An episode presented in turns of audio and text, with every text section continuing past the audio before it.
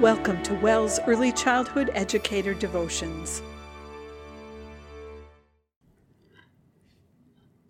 This little light of mine. 2 Corinthians 4, verse 6.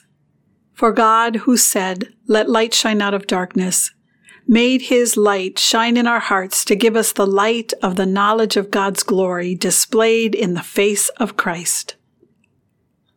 My family visited a cave in the Burren region of Ireland.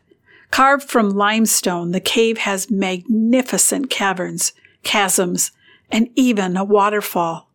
At one place during the tour, the guide told us to hold on to the railing and our children before they turned out the lights.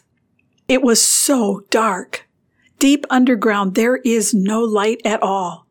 The guide said that this intense darkness could even cause people to lose sense of direction, lose their balance, and fall. The devil works really hard to keep people from seeing the light of Jesus. Without the light of Jesus, we stumble and fall. The devil wants us to stay lost and unbalanced, separated from our God.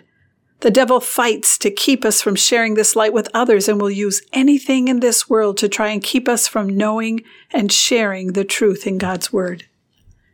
When we try to be the light for others on our own, we fail. Oh, we try to serve others and live a life that pleases God, but we can't do this on our own. God created light in this world, and He also creates light in our hearts.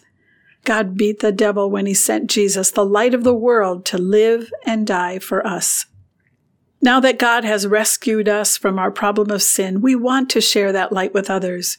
We reflect the light of Jesus when we serve those people that He placed in our lives.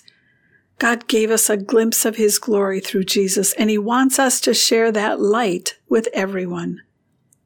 When we walk through our days on earth, it might sometimes feel as if we are in a dark cave. We lose our balance when we forget to cling to Jesus, the true light of the world. We see a little piece of God's glory every time we read and study His Word. When we read the Bible, we hear the love story of Jesus coming into the world to die for us. The light of Jesus works in our heart, preparing us for the work here on earth. May we continue to let our light shine for Jesus, the light of the world. We pray.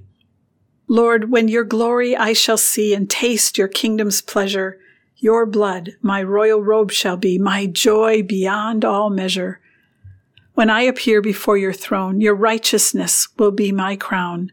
With these I need not hide me. And there, in garments richly wrought, as your own bride, I shall be brought to stand in joy beside you. A question to consider. Who has God sent to be in your life as a light for him? How can you be a light for others? Thank you for listening.